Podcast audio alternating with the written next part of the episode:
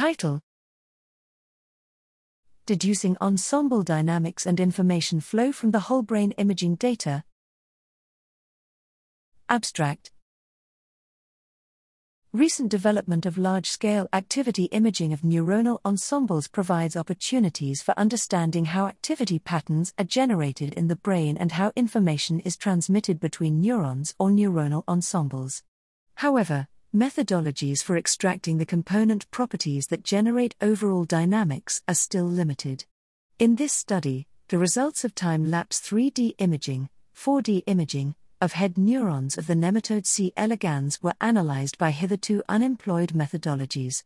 By combining time delay embedding with independent component analysis, the whole brain activities were decomposed to a small number of component dynamics.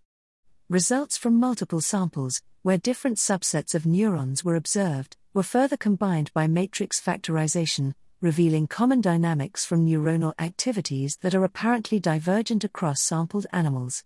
By this analysis, we could identify components that show common relationships across different samples and those that show relationships distinct between individual samples.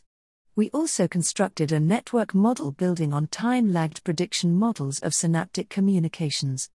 This was achieved by dimension reduction of 4D imaging data using the general framework GKDR, gradient kernel dimension reduction the model is able to decompose basal dynamics of the network.